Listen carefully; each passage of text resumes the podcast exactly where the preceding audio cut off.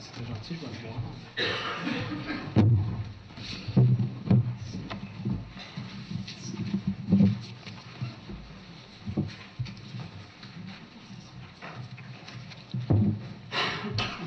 Bonjour. Alors, avant de prêcher la parole, j'aimerais remercier l'Assemblée pour euh, le, le quatre mois de sabbatique que vous m'avez accordé pour que je puisse me consacrer à mon mémoire de maîtrise. Euh, merci, merci infiniment, c'est très, euh, très apprécié. Malheureusement, j'ai pas réussi à terminer euh, ma dissertation. J'aurais aimé ça euh, y arriver. Euh, mais bon, euh, les obligations familiales, ecclésiales, euh, la prison et tout ça m'ont rattrapé assez vite. Mais j'ai avancé beaucoup et euh, je projette terminer, euh, Dieu voulant, là, cet automne. Je l'espère en tout cas.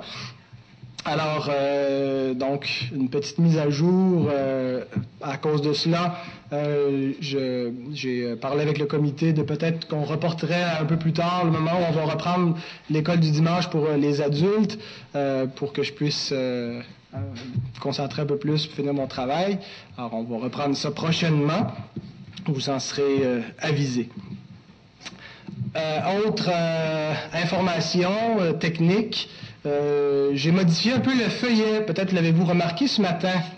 J'ai enlevé la portion qui était euh, un peu de euh, évangélisation, proclamation de la vérité, euh, où on se servait de nos feuillets comme des petits traités en même temps qu'on pouvait déposer pour y, in- y inclure des questions euh, euh, pour vous pendant la prédication. C'est pas, pas, obligatoire, là. C'est juste, des fois, ça peut aider à la prise de notes, aider à se concentrer. Sentez-vous à l'aise si vous voulez y répondre ou pas, mais des fois, c'est pour nous, euh, nous aider. Donc, ces questions-là, j'y répondrai pendant mon message, alors ça peut vous aider à suivre et à synthétiser l'essentiel. Pour ce qui est de la petite portion du feuillet qui était genre pour évangéliser, j'ai fait à la place des petits traités. Alors, euh, je les ai mis sur la table. Euh, vous pourrez en prendre. C'est des, des- petits traités, dans le fond, euh, qui présentent en capsule l'Évangile et vous pouvez les, déposer. J'en imprimerai d'autres s'il n'y en a plus. Je vois que André vient de prendre le dernier. Alors, donc, vous pouvez laisser ça au travail, un peu partout et peut-être que, certainement que Dieu utilisera donc ces moyens. Et euh, j'ai fait aussi des feuilles, donc les enfants pour suivre la, prédication. Est-ce qu'on peut même baisser un peu le projecteur? J'ai l'impression que Timothée, il a de la misère à s'aligner avec moi à cause que le projecteur le, gêne. Dans sa... Bon, ça n'a pas changé rien, hein, Timothée? Alors, euh, bien voilà.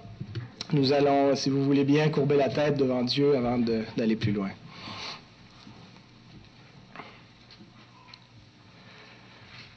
Seigneur notre Dieu, nous sommes infiniment reconnaissants pour ta grâce envers nous.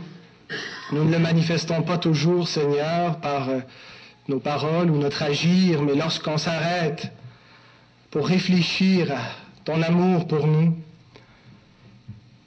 qui n'est pas simplement un amour de sentiment, mais un amour en action et en vérité, un amour qui a agi, et tu l'as prouvé, cet amour, en envoyant ton Fils dans le monde, payer le salaire de nos crimes.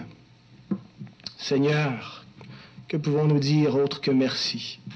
Comment pouvons-nous t'exprimer d'une autre façon notre gratitude qu'en venant ici avec ce peuple racheté pour t'adorer?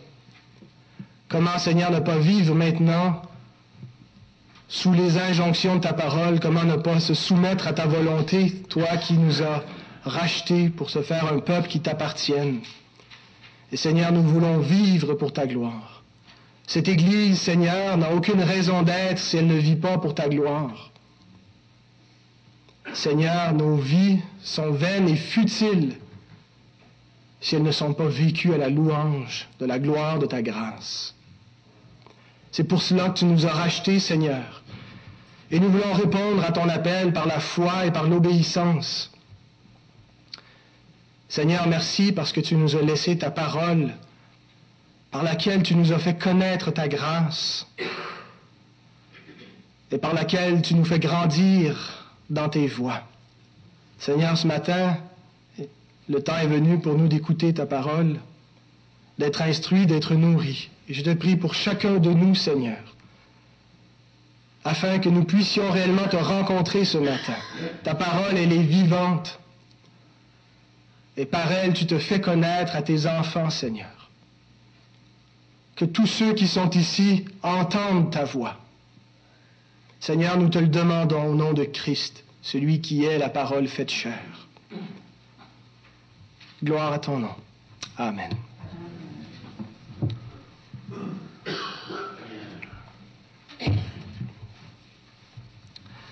Depuis quelques années maintenant, on a entamé dans l'Église ce qu'on a appelé une réforme. On parle, avec une réforme, on parle de changement. Vous savez, ce n'est pas des mots, réforme et changement, qui sont de nature à rassurer nécessairement dans un contexte d'Église. Ils peuvent parfois même nous faire sentir un peu perplexes parce qu'on se dit, est-ce que ça veut dire que tout ce qui était avant était faux, on était dans l'erreur? Et je dois remercier à nouveau l'Église euh, qui a fait montre à mon égard d'énormément de patience et d'accueil avec le prédicateur fougueux mais inexpérimenté que je suis. Euh, alors dans cette, euh, cette, approche réformée, eh bien, ça est venu avec aussi avec des vagues, n'est-ce pas? D'ailleurs, il n'y a aucun changement, bon ou mauvais, qui puisse arriver dans une vie d'Église sans faire de vagues. Tous les, grands progrès dans le plan de Dieu pour amener son plan euh, vers un accomplissement sont toujours venus avec des vagues.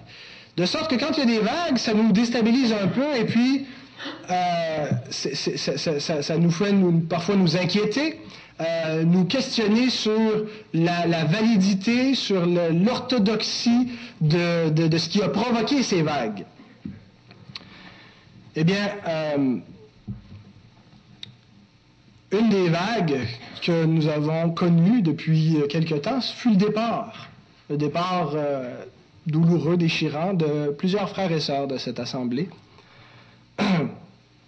Et puis, euh, en discutant avec chacune des, personnes qui, qui, ont quitté, j'ai eu l'occasion de parler avec chacune d'entre elles, ce que je me suis rendu compte, c'est que ce qu'on a appelé la réforme jusqu'ici n'a pas tellement été bien compris. Qu'est-ce que ça veut dire être réformé baptiste? En fait, on sait tous que euh, l'Église, on dit, elle est devenue réformée baptiste. Mais qu'est-ce que ça veut dire, une Église réformée baptiste? Et je ne suis pas certain que tous ceux qui sont restés sont nécessairement plus en mesure de nous dire qu'est-ce que c'est qu'une Église réformée baptiste. Et vous savez, un des gros obstacles à l'unité, un gros obstacle à la communication de façon générale dans le monde, c'est euh, la clarté. Euh, lorsqu'il n'y a pas de clarté, vient une espèce de confusion, et puis de la confusion, eh bien, jaillit tout, euh, tout ce qui s'ensuit. Alors la clarté s'impose. Et après beaucoup de prières, après beaucoup de réflexions, et j'ai pas pris ça du tout à la légère, c'est pas impulsivement, mais c'est vrai, euh, une, profonde réflexion. Euh, j'ai décidé devant le Seigneur d'entreprendre une série de prédications pour expliquer qu'est-ce que c'est que euh, cette foi que nous comprenons, que nous retenons, ce qu'on appelle la foi réformée. je ne veux pas prêcher la réforme, on prêche les Écritures. Cependant, la réforme, c'est une compréhension des Écritures. et j'ai la conviction ferme que ce n'est pas la foi réformée qui a produit des bouleversements au milieu de notre Assemblée, mais que c'est plutôt la confusion qui a pu être générée parce que euh, les accents euh, qu'on retrouve dans la, foi réformée n'ont peut-être pas été bien compris. Aujourd'hui, on n'aime pas trop ce qu'on appelle les étiquettes, les étiquettes chrétiennes. On les trouve incompatibles. On ne veut pas se dire réformé ou se dire baptiste ou se dire pentecôtiste, on se dit chrétien. Parce qu'on a l'impression que toutes les autres étiquettes viennent un petit peu entrer en conflit avec notre allégeance à Christ. Et il est vrai, frères et sœurs, qu'un esprit schismatique, un esprit de division, un esprit d'étiquette sectaire eh bien, ce n'est pas conforme à la volonté de Dieu. Et qu'il existe de telles étiquettes qui, provoquent des divisions, c'est-à-dire plutôt une attitude comme celle qu'on trouvait à Corinthe. Mais à quoi sert une étiquette? Une étiquette, ça sert à identifier. Hein? On, étiquette les choses parce qu'on identifie les choses. Et ça sert à, clarifier. Alors si on devait euh, dire qu'on n'utilise plus aucune étiquette, je suis persuadé que la plus grande confusion régnerait. Je comprends cette, euh, cette, volonté très très noble de dire on veut pas, on veut pas se, diviser, donc on ne va pas se mettre d'étiquette. Mais je pense que c'est tout simplement irréaliste. Supposons qu'on ne devait plus utiliser aucune étiquette dorénavant. Comment est-ce qu'on ferait la différence entre un catholique qui croit être justifié en partie par ses œuvres d'un protestant qui croit être justifié par la foi seule Si on ne peut pas appeler les choses par leur nom, on ne peut pas identifier les choses non plus. Sans une étiquette, comment, frères et sœurs, pourrions-nous nous différencier des témoins de Jéhovah qui, comme nous, croient à l'inspiration de la Bible, qui, comme nous, croient que Jésus est le Fils de Dieu, pas de la façon dont on le comprend, et qui croient que Jésus est mort et ressuscité et qu'il reviendra? Il faut définir ce qu'on veut dire par tout ce qu'on croit. Alors, la définition, c'est notre étiquette. Alors, c'est pas simplement de dire qu'est-ce qu'on croit, de dire qu'on croit, mais qu'est-ce qu'on croit. Donc, la foi, ou ceux qui, ceux qui adhèrent à la compréhension réformée, la compréhension des Écritures à partir d'un point de vue réformé, dont je suis, ne pensent pas croire ou enseigner autre chose que ce que la Bible enseigne. Généralement, tous ceux qui ont une position croient que c'est la position de la Bible. Hein. Sinon, si on ne croyait pas que c'est la position de la Bible, on changerait de position.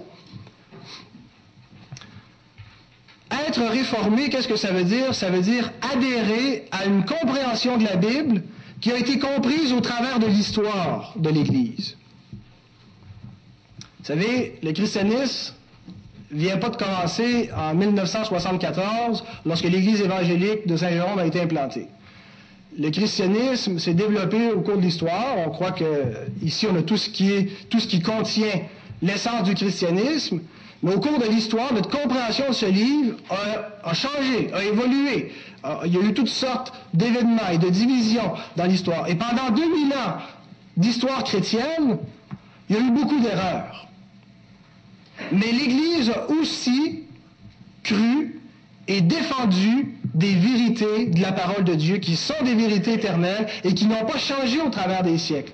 Et elle les a euh, précisées, expliquées et appliquées à son contexte. Or, quand je dis que je suis réformé, je ne crois pas, en disant cela, que tout ce qui est venu de la tradition réformée soit sans erreur et sans faille. La tradition réformée, comme toutes les autres traditions, doit être soumise à la parole de Dieu et examinée par la parole de Dieu. Mais en disant que je suis réformé, ce que je veux dire par là, c'est que je crois que les fondements de la compréhension réformée correspondent à l'enseignement de la Bible la compréhension réformée repose sur des fondements doctrinaux, sur une, approche théologique, et je crois que c'est exactement ce que les apôtres ont enseigné. Et parfois, je dis même à la blague, ça choque des gens, je dis, je suis tellement convaincu que la, position réformée correspond à l'enseignement des Écritures, que je suis prêt à dire que Jésus et les apôtres étaient des réformés. Alors, c'est juste pour, euh, euh, faire une blague, pour... Euh, Mais, donc, ce que je vous demande, frères et sœurs, c'est d'avoir, de, persévérer avec moi. mon point, c'est pas du tout de prendre la confession de foi, de l'exposer ou de prêcher Jean Calvin, c'est de prêcher les Écritures au travers d'un sermon, d'une série de sermons. Et au travers de cette série-là, je vais expliquer, je vais exposer quelle est la compréhension réformée des Écritures. Et, je crois que cette compréhension-là correspond exactement à ce que les apôtres ont enseigné.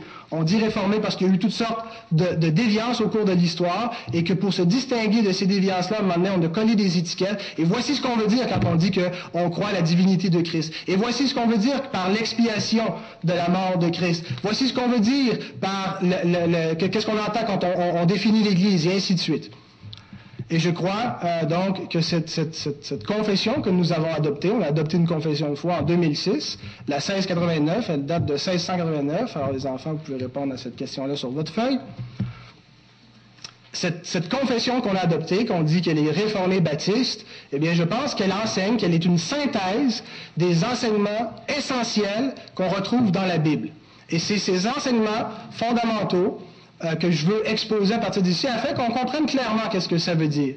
Pour enlever cette confusion-là. Parce que j'ai entendu toutes sortes de choses de qu'est-ce que ça voudrait dire réformer et ça ne veut pas dire ce que j'ai entendu que ça voudrait dire. Alors, on va euh, donc, euh, je vous demande d'avoir, de persévérer avec moi et d'avoir la gentillesse et l'amour de venir me voir s'il y a des choses qui n'auront pas été claires ou euh, si vous avez un point divergent, un point de vue divergent. Ce que je vise et ce pourquoi je prie dans cette série d'enseignements, c'est l'édification, l'unité. Et, je pense qu'on euh, y parvient lorsqu'on a une compréhension commune de la parole de Dieu. On peut pas, vous savez, quand on va voir l'OSM, êtes-vous déjà allé voir l'OSM, l'Orchestre symphonique de Montréal, pour les non-initiés? Euh, je voyais Caro qui, qui fronçait les, sourcils. C'est quoi l'OSM? Euh, l'orchestre symphonique, hein, il y a plein d'instruments de différentes sortes. Hein. il, y a des, il y a des. Pouvez-vous m'aider, Mme Payette? C'est quoi les? Les instruments? Oui, les, sortes d'instruments. Les cordes? Les cuivres, les percussions. Alors, les cordes, les cuivres, les percussions. Alors, c'est des instruments complètement différents les uns des autres qui ne se jouent pas de la même façon. Et tous ces instruments-là émettent des sons. Mais ce qui fait que le concert est magnifique, vous savez, c'est quoi? C'est qu'ils suivent tous une partition. Ben, c'est pas, tous la même partition, mais c'est tous la même, composition. Alors, euh, on est tous différents. Hein? On est tous des membres différents. On a tous des dons différents. Et pour arriver à avoir une, unité, une harmonie et à faire une mélodie devant le Seigneur, hein, à être une orchestre symphonique qui, euh, qui répand la louange de Dieu et qui résonne à la gloire de Dieu, eh bien, il faut suivre la même partition. Il faut qu'on puisse jouer dans la même mesure. Et pour ça, il faut que notre compréhension soit ajustée à la lumière de la parole de Dieu et qu'elle ne soit pas confuse, qu'on puisse être à la même page, qu'on puisse être clair et savoir où on va. Alors, c'est ce que je vise donc par cette série d'enseignements.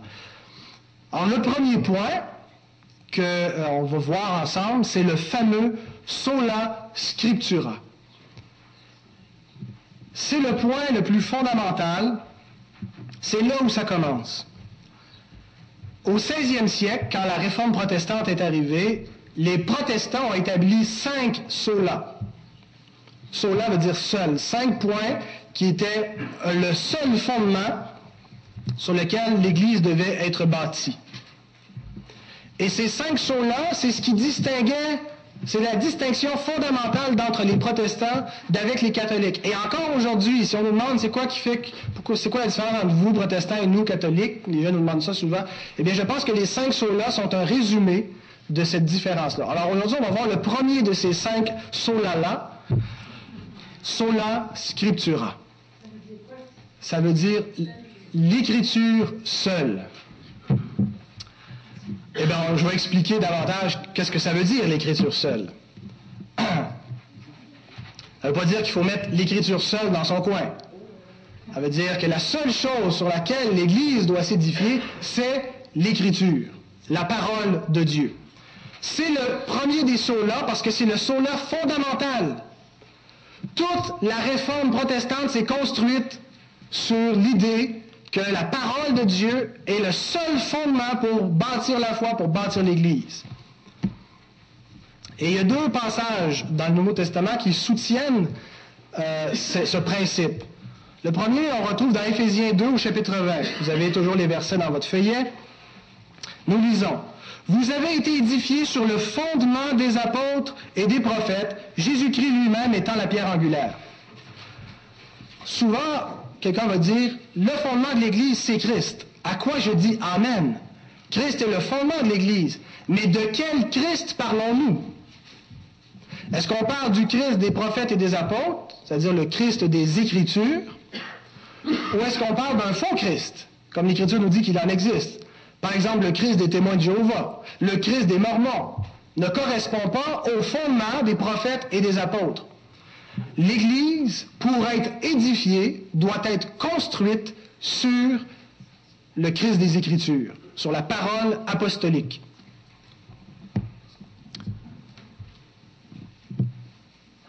Paul nous dit dans 1 Corinthiens 3, les versets 10 à 11, c'est le deuxième euh, verset pour ceux qui répondent aux questions. Selon la grâce de Dieu qui m'a été donnée, j'ai posé le fondement. Le fondement de quoi? Le fondement de l'Église. Comme un sage architecte. Et un autre bâtit dessus. Mais que chacun prenne garde à la manière dont il bâtit dessus. Car personne ne peut poser un autre fondement que celui qui a été posé, savoir Jésus-Christ. Il y a deux pièges qui ont guetté l'Église au cours de son histoire et qui la guettent encore aujourd'hui. Deux pièges dans lesquels l'Église est tombée historiquement et dans, dans lesquels certaines églises peuvent encore tomber. Celui de poser un autre fondement, c'est-à-dire de bâtir sur autre chose que la parole du Christ. Et l'Église a fait ça souvent. Elle a bâti sur la tradition, elle a bâti sur toutes sortes de choses. Ça, c'est une erreur fondamentale qui va faire que tout l'édifice va dévier. Et l'autre erreur, c'est de bâtir sur le même fondement, mais en suivant un autre plan d'architecture que la parole du Christ.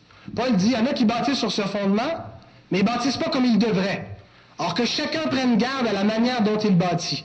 Il est possible de, de bâtir sur Jésus-Christ, le vrai Christ des Écritures, sans suivre le plan d'architecture que la parole de Dieu nous donne pour bâtir. Alors ce sont les deux euh, erreurs qui nous guettent. Alors ce matin, j'ai trois questions à vous poser qui seront mes trois points. Première question, c'est qu'est-ce que, qu'est-ce que le sola scriptura? Si être réformé veut dire adhérer au sola scriptura, qu'est-ce que ça veut dire?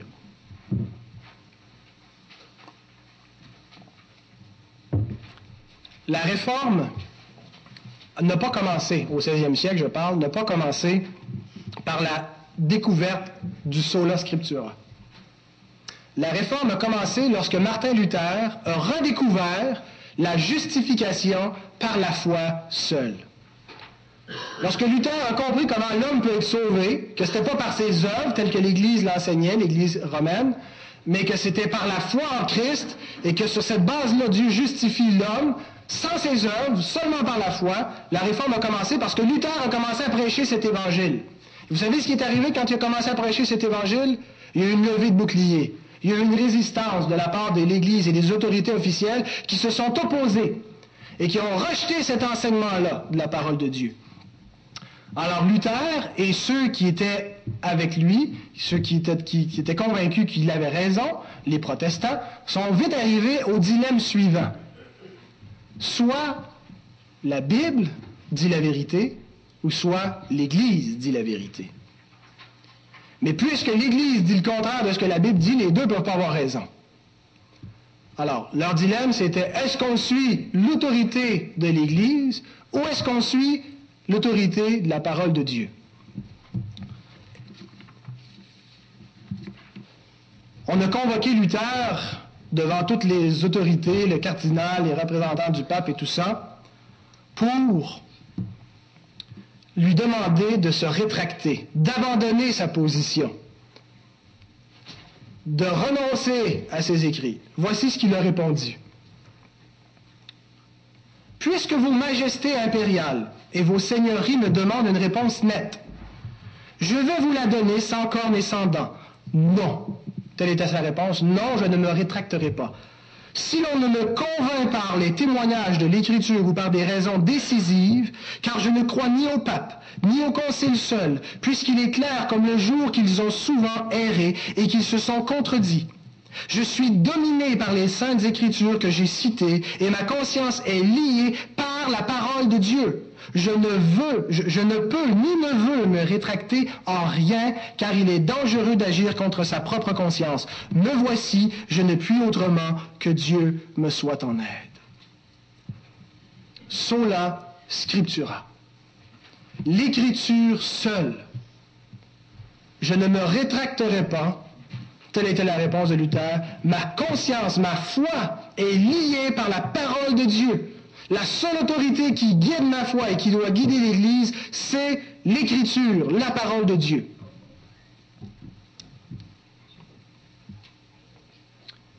Et vous savez, cette position-là n'était pas de nouveauté, c'était un retour en arrière, c'était un retour à ce qui avait été cru bien avant la réforme.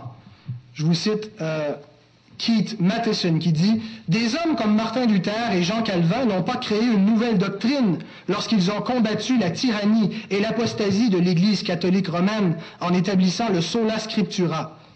En fait, les réformateurs appelèrent l'Église à revenir à son enseignement précédent, à revenir à la conception qu'il n'existe qu'une seule source de révélation, la parole de Dieu. On a adopté une confession de foi en 2006, la 1689, qui endosse entièrement le principe de sola scriptura. Voici ce que dit notre confession de foi. L'Écriture sainte est la seule règle suffisante, certaine et infaillible de toute connaissance qui sauve de foi et d'obéissance. Ainsi, l'Écriture sainte est indispensable. Le principe sola scriptura, s'il est cru, entraîne un autre principe, celui de la centralité des Écritures dans l'Église. C'est ma deuxième question. Qu'est-ce que la centralité des Écritures?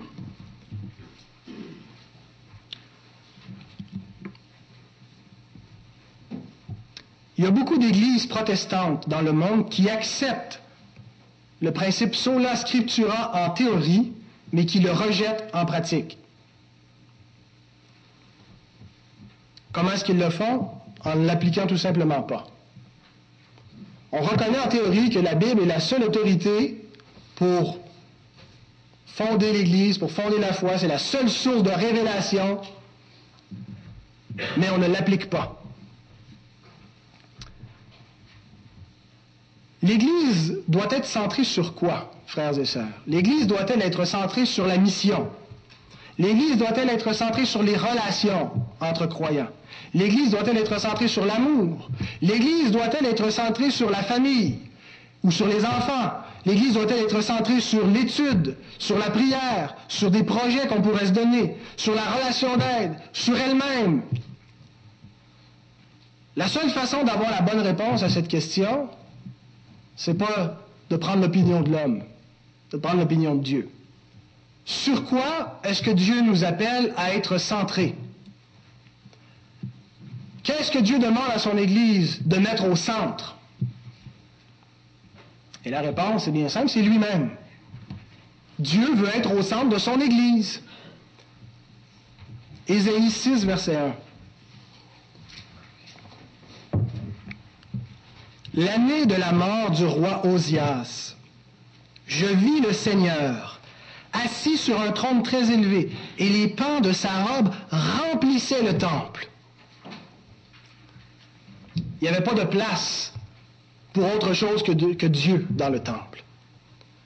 Ésaïe a une vision céleste, une vision où il voit le temple, et la seule chose qui peut remplir le temple, c'est la présence de l'Éternel.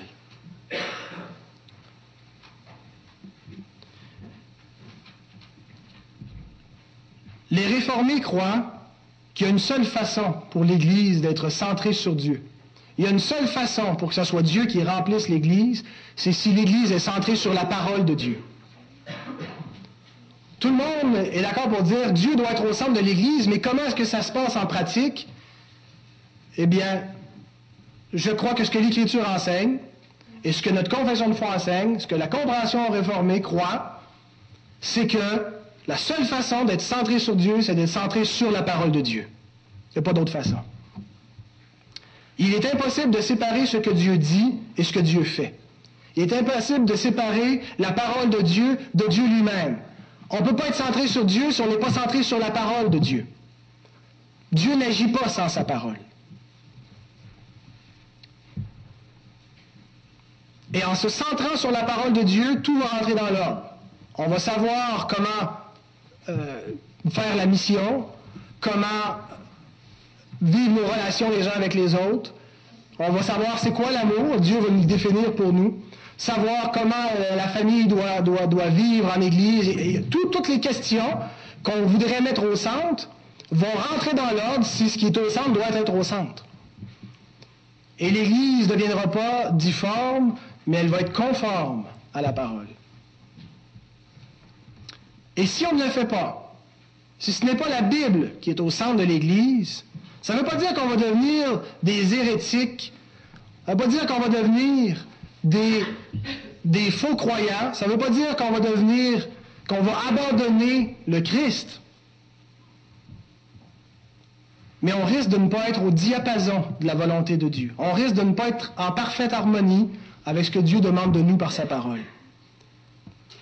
Et le jour où le Seigneur viendra et éprouvera l'œuvre de chacun, va mettre en lumière qu'on n'a pas construit seulement avec les pierres précieuses que Seigneur nous a données, mais avec toutes sortes de choses qui vont passer au feu, qui ne subsisteront pas. Alors c'est pour ça que pas les seront sauvés, mais comme au travers du feu. Tous les réveils dans l'histoire sont venus lorsque la parole de Dieu, lorsque la vérité a été proclamée, expliquée et appliquée. Et inversement, tous les déclins de l'Église et les déclins de la société sont venus lorsque la parole a été abandonnée. C'est simple, c'est parce qu'il n'y a rien qui peut remplacer la parole. Il n'y a rien. Paul nous dit dans 1 Corinthiens, chapitre 1, verset 21, Il a plu à Dieu de sauver les croyants par la folie de la prédication. Pas la prédication pour la prédication, la prédication de la parole de Dieu. Il y a une seule façon pour être sauvé, qu'il faut que l'Évangile nous soit annoncé, nous soit prêché. Et il y a une seule façon pour continuer à croître dans les voies du Seigneur, il faut que la parole de Dieu nous soit prêchée. La parole doit être centrale, c'est la seule chose qui, va générer la croissance normale de l'Église, la croissance attendue par Dieu de son Église. Et le constat que je fais, frères et sœurs, quand je regarde le monde évangélique en Occident, l'Église évangélique de façon générale, bon, c'est difficile d'uniformiser parce que c'est pas uniforme. Hein. il y a vraiment beaucoup de tendances dans le, monde évangélique. Mais un constat que je fais, c'est pas que les évangéliques ont abandonné la parole de Dieu. La parole est toujours là. On s'est pas mis à prêcher le Coran. Euh, hein, on prêche toujours la Bible. Par contre, il y a beaucoup d'autres éléments qui sont rentrés en plus de la parole au centre de l'Église, au centre des préoccupations. Un petit peu comme à Jérusalem, lorsque les Israélites allaient au temple. Le culte à l'Éternel était toujours maintenu. Il y avait encore les sacrificateurs de Dieu, mais il y avait aussi des idoles qui étaient dans le temple.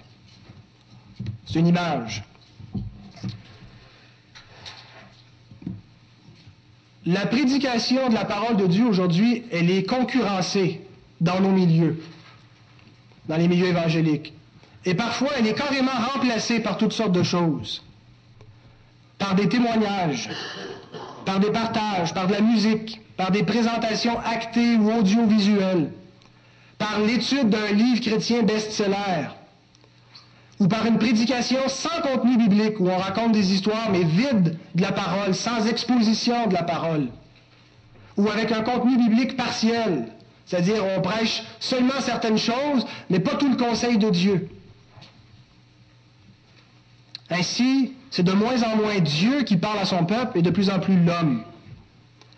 Et on est de moins en moins préoccupé par la vérité et de plus en plus par des discours agréables parce qu'il fonctionne, parce qu'il marche, parce qu'il produit un résultat.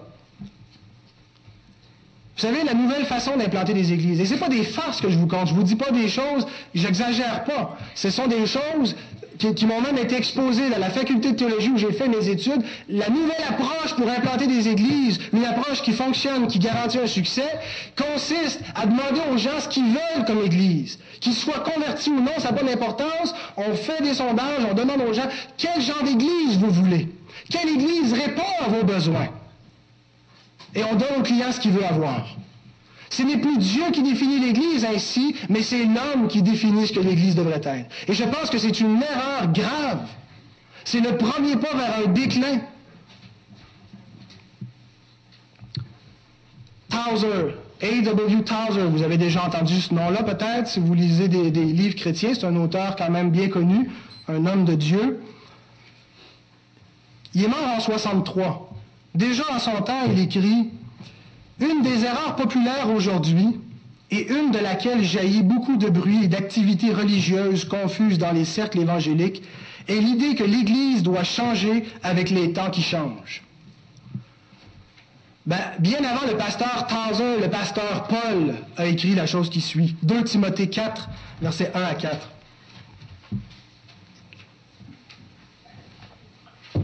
Je t'en conjure, marquez la solennité, la gravité de ce que Paul euh, déclare à Timothée. Je t'en conjure devant Dieu et devant Jésus-Christ qui doit juger les vivants et les morts, et au nom de son apparition et de son royaume, prêche la parole, insiste en toute occasion, favorable ou non, reprend, censure, exhorte avec toute douceur et en instruisant. Car il viendra un temps où les hommes ne supporteront pas la saine doctrine, mais ayant la démangeaison d'entendre des choses agréables, ils se donneront une foule de docteurs selon leurs propres désirs, détourneront l'oreille de la vérité et se tourneront vers les fables. Savez-vous pourquoi la Bible est de moins en moins aimée? C'est une question sur votre feuille, Timothée, Justine, Timothée au pluriel. La Bible est de moins en moins aimée aujourd'hui parce qu'on n'aime pas tout ce qu'elle a à nous dire. On veut la museler parce qu'on ne veut pas entendre tout ce qu'elle a à nous dire. Le message sur l'amour de Dieu, il est merveilleux. Le message qu'on est sauvé par la grâce, c'est un message en effet qui est merveilleux. C'est un message qui est fondamental. Par contre, ce n'est pas un message qui est en conflit qui est en contradiction ou qui nécessite qu'on ne prêche plus tout ce que le reste de la Bible a à nous dire. Et aujourd'hui, on ne veut pas entendre parler de la sanctification, de l'obéissance, de la soumission à la parole de Dieu, de la consécration à Dieu. On est bien souvent dans notre tiédeur, on n'a pas envie de se faire culpabiliser de sortir de notre tiédeur. On n'a pas envie de se faire prêcher la nécessité d'abandonner le monde et d'abandonner le péché et l'exclusivité de Christ. Ça, c'est trop difficile. J'ai une illustration, j'ai une petite histoire, les enfants, à vous raconter. Mais c'est aussi pour les grands. Hein, portez attention.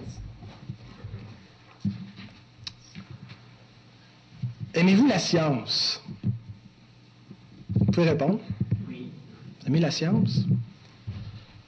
La science, ça sert à découvrir des choses, hein? ça sert à comprendre le fonctionnement comprendre comment le corps de l'homme fonctionne, comprendre comment la, création fonctionne, le système solaire et tout ça. Hein? Est-ce que vous avez déjà regardé une encyclopédie? Timothée, tu as déjà regardé une encyclopédie? As-tu déjà vu le système solaire? Hein? C'est impressionnant de voir ça. C'est merveilleux de comprendre comment fonctionnent ces choses-là. Il y avait un homme qui aimait beaucoup la science. Il aimait comprendre le fonctionnement des choses. Et lui, il était attiré par les choses microscopiques. Qu'est-ce que ça veut dire microscopique? Un des enfants peut-il me le dire? Oui, Kalina. T'es pas sûr? Timothée? Les choses toutes petites. Toutes, toutes petites. Est-ce qu'on est capable de voir les choses avec notre œil? Ça nous prend quoi? Un microscope. Pour voir les choses microscopiques, il faut un microscope. Parce qu'un microscope, ça regarde des choses et ça les grossit pour qu'on puisse les voir comme si elles étaient euh, euh, perceptibles pour notre œil. Ben, il y a un homme un jour qui aimait la science et il a décidé de s'acheter un microscope. Et avec son microscope, il regardait tout ce qu'il pouvait regarder. Hein, il trouvait une feuille, il observait sa feuille, il voyait tous les détails, les vénures, et, ça l'impressionnait beaucoup. Il trouvait une bébite, il regardait tous les détails de la bébite, c'était dégoûtant, mais il était attiré par tout ce qui était microscopique. Et un jour, il vient pour manger son plat préféré. C'est quoi, Justine, ton plat préféré? la lasagne. Alors lui, c'était une lasagne très spéciale faite avec des insectes. Hein? Et là, il regarde sa lasagne dans son microscope et il voit qu'il y a des choses qui bougent. Des choses que quand il regarde sa lasagne sans son microscope, il ne les voit pas bouger, mais dans son microscope, il voit que ça grouille par milliers. Là, il est dégoûté parce qu'il n'a pas envie de manger sa lasagne à cause de ça. Mais c'est son plat favori, il aime tellement ça. Vous savez ce qu'il a fait? Il a tassé son microscope, il a essayé d'oublier ce qu'il venait de voir, puis il a commencé à manger sa lasagne. Et après ça, il a décidé qu'il allait détruire son microscope.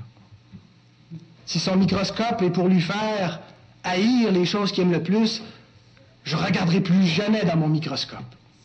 Et là, il a tenté d'oublier ce qu'il venait de voir, puis il a continué toute sa vie à manger de la lasagne, puis un jour, il est mort d'une maladie qu'il a attrapée en mangeant sa lasagne. Vous savez, la Bible sert à la même chose. La Bible, c'est comme un microscope. Ça nous montre notre cœur. Quand on, avec la Bible, on voit l'état de notre cœur. Et puis des fois, on n'aime pas ça. Vous savez pourquoi? Parce que notre cœur n'est pas beau. Il y a des bébites dedans. Mais ce qu'il faut faire, c'est pas de jeter la Bible. C'est pas de la briser. C'est de changer le cœur. Puis il y a une, une seule personne qui peut le changer, c'est le Seigneur. Puis il change par sa parole.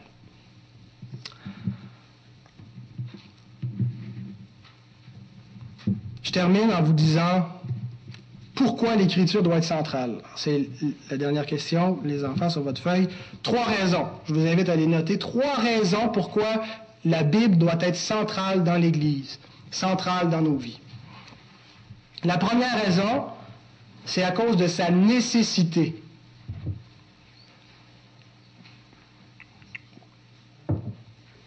La Bible doit être centrale parce qu'elle est nécessaire. Je vous cite à nouveau la confession de foi. Bien que la lumière naturelle, les œuvres de la création et de la providence manifestent la bonté de Dieu, sa sagesse et sa puissance, celles-ci ne sont pas suffisantes pour donner cette connaissance de Dieu et de sa volonté qui est nécessaire au salut.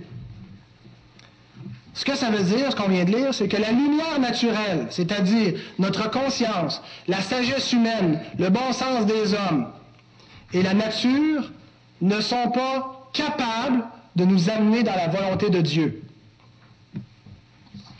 Alors, si on veut faire la volonté de Dieu en tant qu'Église, parce que j'imagine que c'est notre raison d'être, c'est de faire la volonté de Dieu, il y a une seule chose qui peut nous y conduire, c'est la parole. Ce qui veut dire que si la parole n'est pas au centre, forcément, on va finir par tomber en dehors de la volonté de Dieu dans ce qu'on va faire. Vous savez, quand on a une idée, quand on a un projet, Comment est-ce qu'on évalue, comment est-ce qu'on jauge si c'est la volonté de Dieu? La parole de Dieu. La parole nous éclaire, elle nous donne tous les principes pour prendre nos décisions, pour nous dire où est la volonté de Dieu, et il nous reste qu'à la faire. Alors, elle doit être au centre parce qu'elle est nécessaire. Deuxième raison, l'Écriture doit être centrale à cause de son autorité. Depuis le 18e siècle, il y a un enseignement, un dogme chrétien qui est attaqué de toutes parts, c'est celui de l'inspiration des Écritures. Vous savez pourquoi est-ce qu'on attaque l'inspiration des Écritures? Tenter une, réponse, risquer une réponse. Pourquoi est-ce qu'on s'en prend à l'inspiration des Écritures? Parce que c'est des hommes qui l'ont écrit. Et si c'est des hommes qui l'ont écrit, ben ça vient plus de Dieu. Alors la Bible n'a plus d'autorité sur nous. Si l'inspiration de la Bible tombe, l'autorité de la Bible tombe. La doctrine de l'inspiration des Écritures détermine l'autorité des Écritures. La Bible a une autorité sur nous parce qu'elle est inspirée, elle vient de Dieu. On lit dans 2 Timothée 3,16. Toute écriture est inspirée de Dieu. C'est le mot grec théopneustos. Êtes-vous capable de dire ça? Répétez les enfants après moi. Théopneustos. C'est bien. Théopneustos, c'est un mot grec qui veut dire inspiré par Dieu, ou plutôt soufflé par Dieu, littéralement. Ce que ça veut dire, c'est que l'écriture vient de Dieu. Quand on dit l'écriture a été inspirée, ça ne veut pas juste dire qu'il a eu de bonnes idées, ça veut dire que l'écriture, elle est sortie de Dieu. Dieu a parlé. L'écriture est inspirée. Alors, si l'écriture est inspirée, c'est donc la parole de Dieu, a une autorité pour nous gouverner. Si c'est la parole des hommes, si la Bible est la parole des hommes, eh bien, ce n'est qu'une parole des hommes. Ce n'est qu'une parole qui n'a pas plus de valeur qu'une tradition humaine et faillible. Donc, quand Paul nous parle de la place de la femme dans l'Église, ben, c'est l'opinion de Paul sur la place de la femme dans l'Église. Puis quand Jean nous parle du péché, ben, c'est l'opinion de Jean sur le péché. Puis les commandements de Moïse, ben, c'est juste les commandements de Moïse. Par contre, si l'Écriture est inspirée, ça veut dire que nous sommes tous liés par son autorité. Nous sommes tous soumis à tout ce qu'elle a à dire, parce que c'est la parole du Dieu suprême, au-dessus duquel il n'y a aucune autorité. Or, l'inspiration, elle est extrêmement importante, parce que c'est ce qui donne à la Bible toute son autorité. Une Église qui se dit réformée est une Église qui croit à l'inspiration verbale.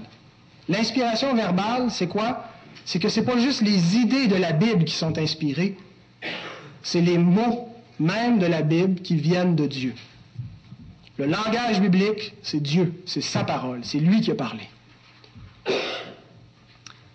Une Église qui se dit réformée, c'est une Église qui se soumet entièrement à la parole de Dieu, qui ne conteste aucune de ses affirmations au nom de je ne sais quelques, quelques récriminations humaines, quelques désirs de liberté ou quelques rébellions.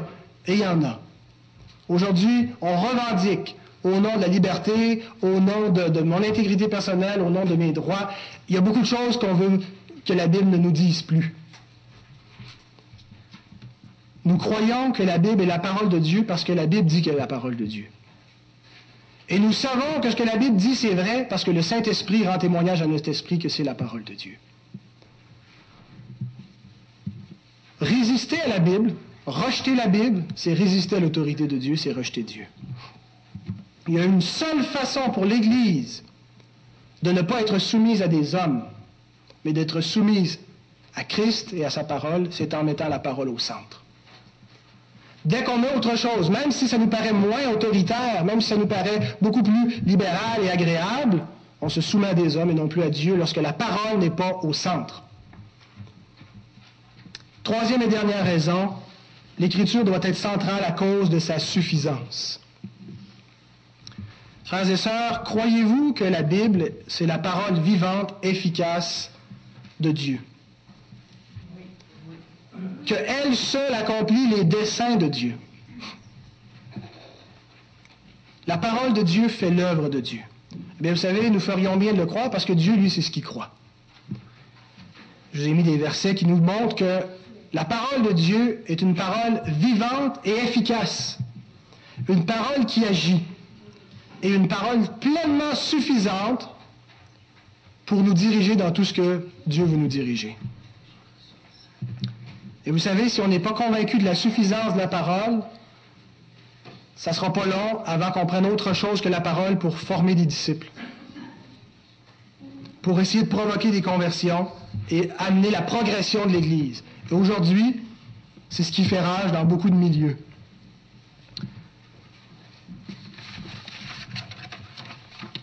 On n'a pas besoin de l'Esprit de Dieu et de la parole de Dieu pour remplir une Église pour faire en sorte que les gens soient fidèles, soient là le dimanche matin, que les gens donnent une généreuse offrande.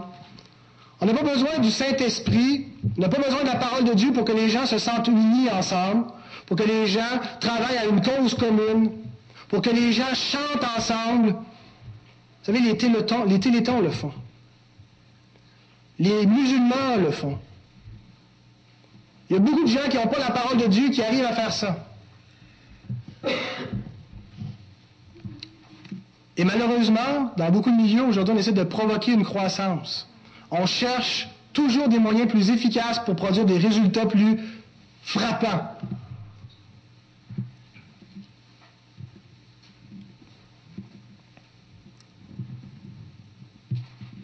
Et je crois que ces efforts sont sincères, mais ils sont erronés.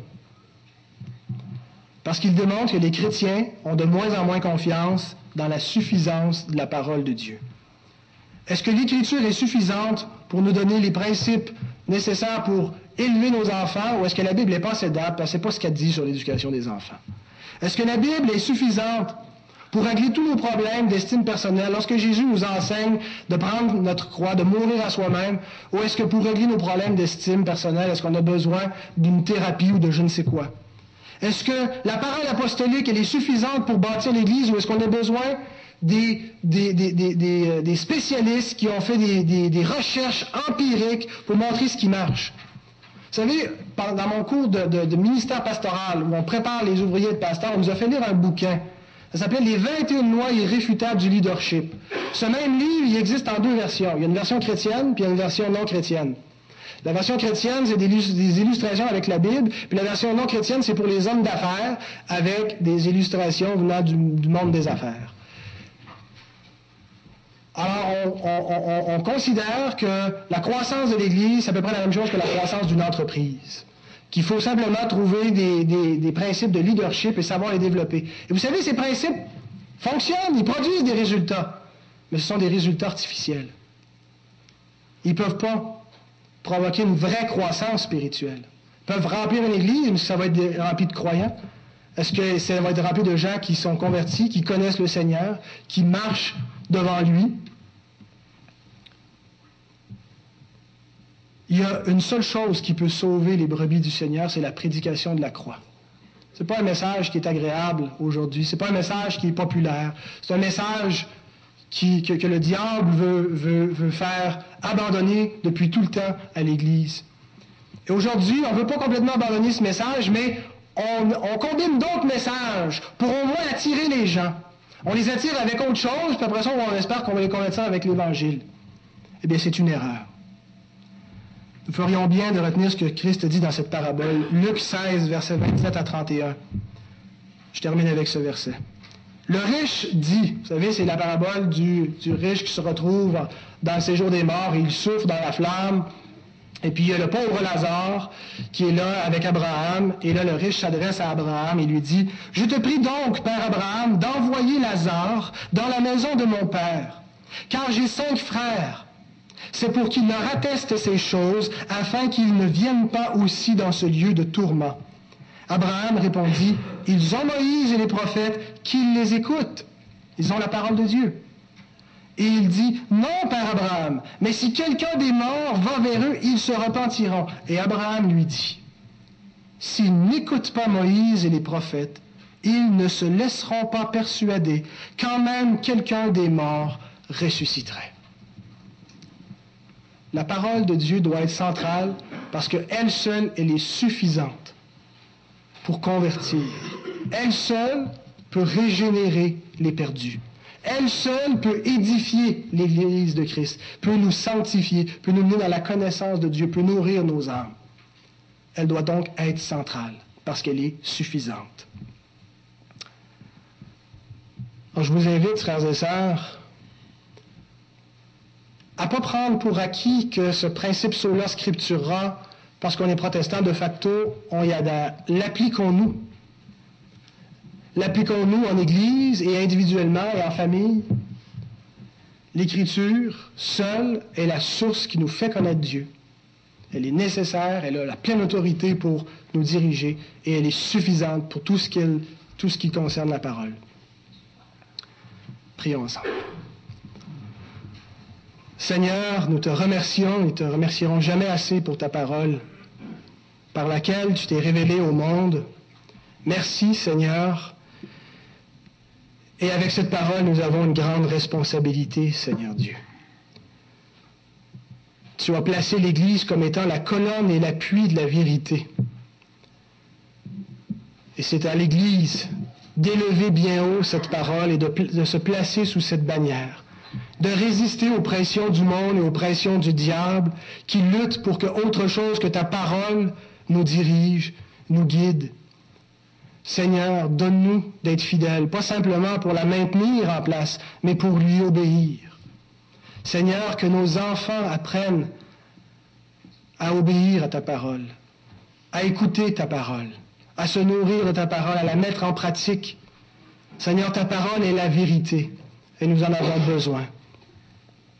Merci Seigneur parce que tu l'as préservé au travers des siècles et que par elle, Seigneur, tu nous as permis de te découvrir et nous voulons te redécouvrir, Seigneur. Alors que nous voulons l'étudier, alors que nous voulons la mettre en pratique, Seigneur, bénis-nous et qu'en ce faisant, nous puissions te contempler, nous puissions être heureux, Seigneur, avec toi. Gloire à ton nom, Seigneur Dieu. Amen.